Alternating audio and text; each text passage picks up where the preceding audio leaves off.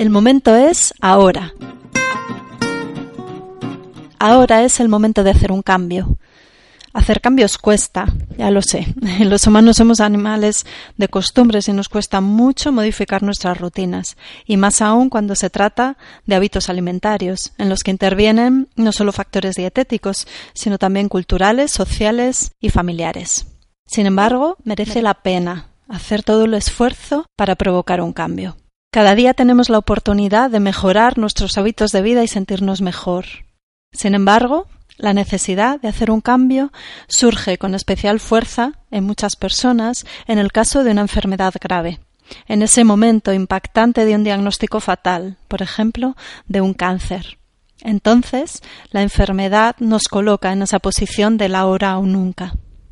Muchas personas necesitan encontrarse en un momento tan crucial para animarse a vivir su vida de la mejor manera posible y hacer los cambios necesarios para ello.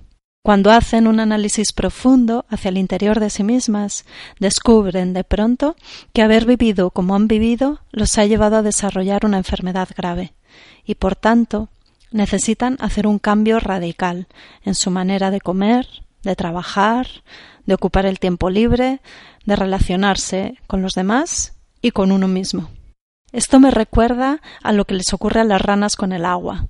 Si colocas de pronto una rana en un recipiente con agua hirviendo, el anfibio salta inmediatamente fuera del recipiente al sentir el contacto con el calor y así escapa de una muerte segura.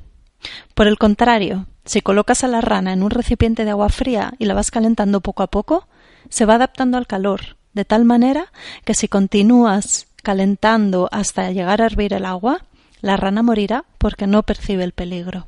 De manera similar, vamos dando pasitos, alejándonos de lo que más nos beneficia sin darnos cuenta del efecto nocivo que va teniendo en nosotros.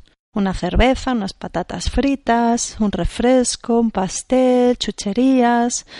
De tomarlos esporádicamente, empiezan a aparecer cada vez con más frecuencia, en más ocasiones, ya no se reservan solo para momentos especiales porque estamos pasando una mala época, eh, tengo mucho agobio y esto me supone una vía de escape.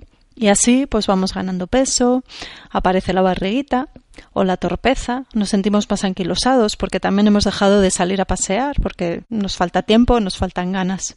Estamos más susceptibles y entonces nos calmamos con algo dulce. En fin, todo un círculo vicioso. Pero no hace falta esperar al susto de un diagnóstico grave, como el agua hirviendo de la rana, para dar el salto. Se puede hacer ya, cada día, cinco veces al día, en cinco comidas al día. Haz algo ahora, porque ahora es todo lo que tienes.